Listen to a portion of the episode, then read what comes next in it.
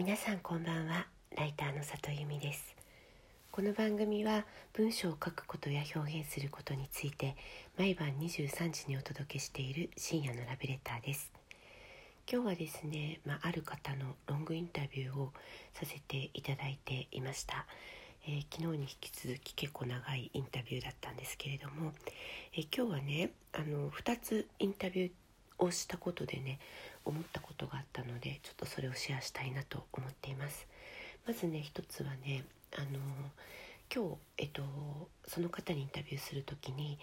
えー、私よりも年上の編集長の女性の方がいらっしゃってで20代の若い担当編集者さんがいらっしゃってで私がライターとして参加していました。なので、まあえっと、編集サイドに3人、えー、人間がいたんですけどもえすごくね思ったのがね人はやっぱり自分と同じところに共感するんだなっていうふうに思ったんですよ。3人話を聞いていて、えー、すごくあのインタビューの方が魅力的な方だったのでもう3人ともめちゃくちゃ前のめりで話を聞いてたんですけれどももう多分みんなそれぞれ全然違うポイントに感動していてですね、えー、質問を重ねるところが全員全然違ったんですよね。でそれって自分はあの自分と同じようなことをあの考えている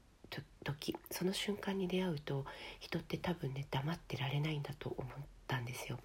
なのであそれって私もこういうことを感じるんですけれどもどうですかっていうことを、まあ、重ねる質問もあったりとかあ僕はそこに共感したんですけれども前から気になったんですがこういう時どうしてるんですか？っていう質問があったりとなんかやっぱりその人ってすごく自分に引き寄せて人の話を聞くんだなということを思って、まあ、それがね一番興味深かったです。というのも結局ライターが原稿を書く時に、まあ、すごいロングインタビューの中でどこを面白いと思うかつまり、えー、自分にどこを引き寄せられたかっていうのがもし、えー、自分の面白ポイントだと思って原稿を書くのだとしたらやっぱりライターの人生の過ごし方っていうのがそのまま原稿に出てしまうよなっていうふうに思ったんですよね。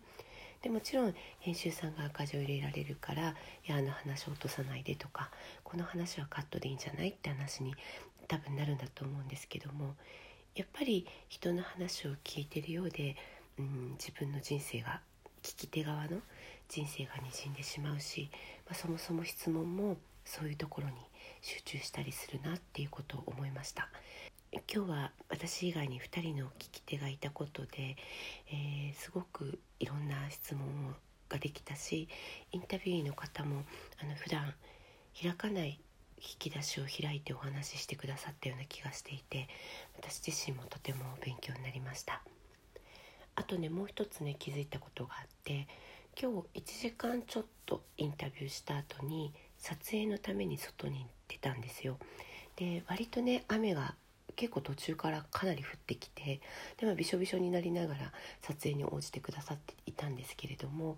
その後もう一回まあ、会社に戻ってきてでそこでまあ帰る支度をして、えー、そのインタビューの方が帰られようとしたんですけどもそこでね立ち話をした時の話が結果として、まあ、その方がどこの媒体でも話したことがない話だったんですよ。でもこれねすっごい面白いあれであのテレビ時代にもよくあったんですよね。ノンフィクションを撮ってる時にカメラ回して玄関先でじゃあさよならっていう時に今一番面白い話が出てくる。でもカメラ回ってないっていう時が結構ありまして。でも文章の良いところはそれが書けちゃうとこなんですよね。えーテープが回ってなくてもそのことをしっかり覚えておけば、えそこも記事にできるところが、え、文章のいいところだなと思いましたし、ま、今日はもう途中からすぐ音声回しましたけどもあのそういうリラックスして全部終わってふっと力が抜けた時になんかこう新しい話や本音が聞けたりするのかなってことも久しぶりに経験してえこれも本当に勉強になりました。